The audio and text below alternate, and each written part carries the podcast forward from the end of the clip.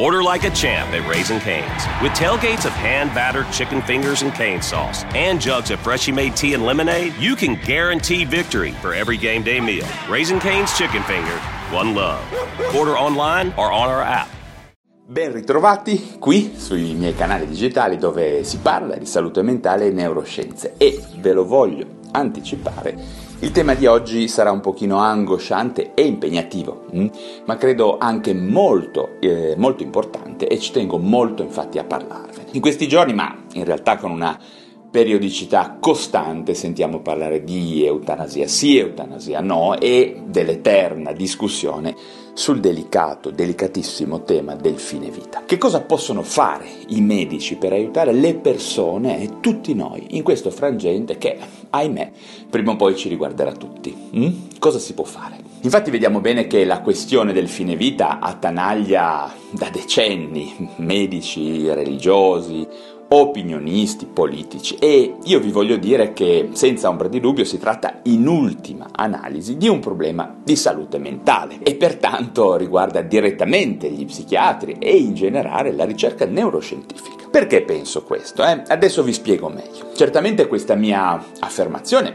per molti di voi che mi seguono potrebbe essere addirittura scontata, ma a ben vedere è in realtà molto lontana dal fuoco dell'attenzione di chi ne ha discusso e ne discuterà probabilmente negli anni a venire. La psichiatria deve occuparsi del fine vita. Chi ha seguito o sta sperimentando per se stesso o per un caro l'evento del fine vita sa benissimo a cosa mi riferisco. Un'analisi storica della medicina del Novecento e dell'evoluzione di molte condizioni patologiche ci dice chiaramente che in qualsiasi ambito medico a prevalere è la cosiddetta morte degenerativa, che riguarda circa l'80% di tutte le morti. Stiamo parlando quindi di un processo complesso e lungo, spesso doloroso e soprattutto angoscioso. In pratica sono molto poche le persone che muoiono di colpo, per un evento acuto, improvviso e letale. E qual è quindi il reale problema etico della morte degenerativa? Come mai molte persone vogliono avere il diritto all'eutanasia? Questo è il punto realmente importante di questo discorso. La questione difficile da far comprendere alle persone è che a giudicare delle discussioni in corso in ambito medico, politico e religioso,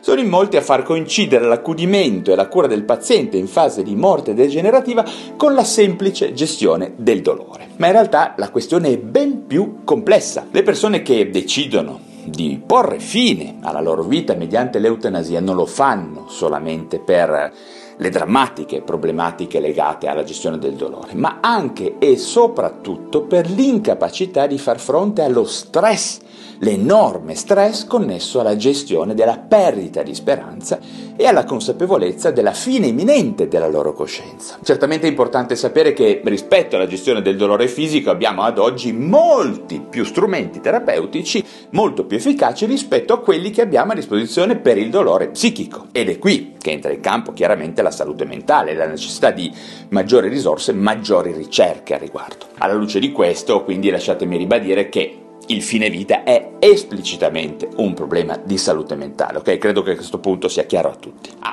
Cosa molto importante che ribadisco, un'altra ovvietà è che la morte degenerativa e la gestione di questo enorme carico di stress sarà una condizione di disagio mentale che, dati alla mano, riguarderà, sulla base di quello che ho detto prima, appunto, prima o poi l'80% di tutti noi, quindi un numero sterminato di esseri umani, ok?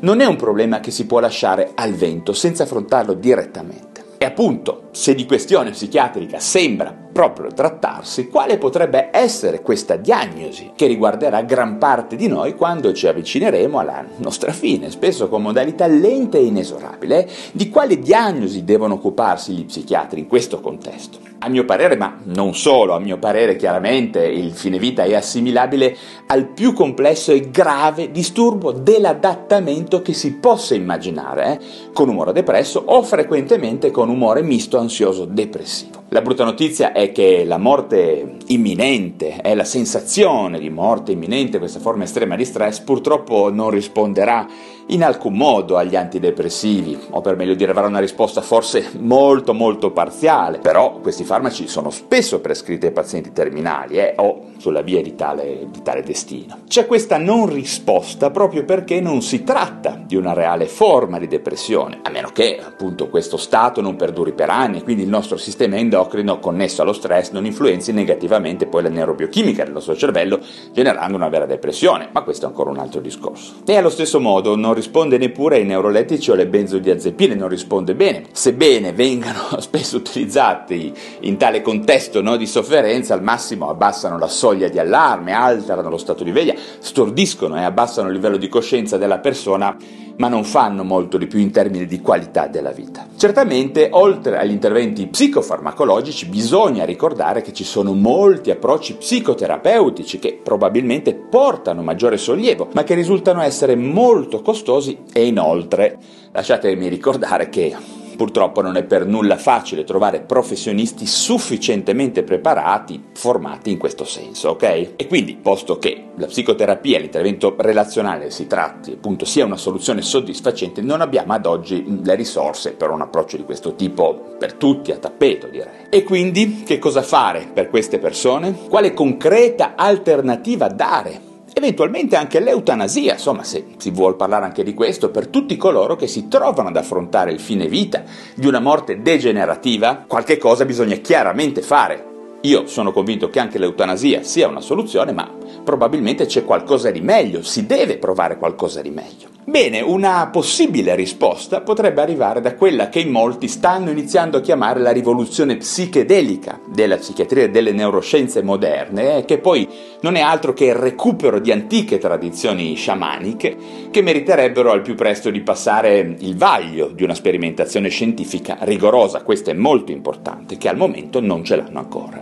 In ogni caso, per millenni gli esseri umani hanno utilizzato sostanze come la psilocibina e molte altre per attenuare l'angoscia della morte imminente, in contesti in cui era impossibile gestire la gran parte delle malattie gravi, per cui i nostri antenati erano molto esperti nel gestire il fine vita da un certo punto di vista. Quindi non solo la psilocibina, ma anche il MDMA, la mescalina, la cannabis probabilmente, l'LSD e molti altri composti psichedelici potrebbero venire in aiuto di tutti coloro che si ritrovano ad affrontare lo stress estremo del fine vita. Molte ricerche antropologiche evidenziano come la tradizione medica sciamanica in tal senso sia molto radicata nel nostro passato. Allo stesso tempo, questi possibili utilizzi ed applicazioni di sostanze che oggi sono ancora nella mente di tutti e per la legge droghe da strada merita assolutamente uno studio approfondito e basato sulle migliori evidenze scientifiche, cose che ad oggi, lo ripeto, non è stato possibile attuare anche per ragioni,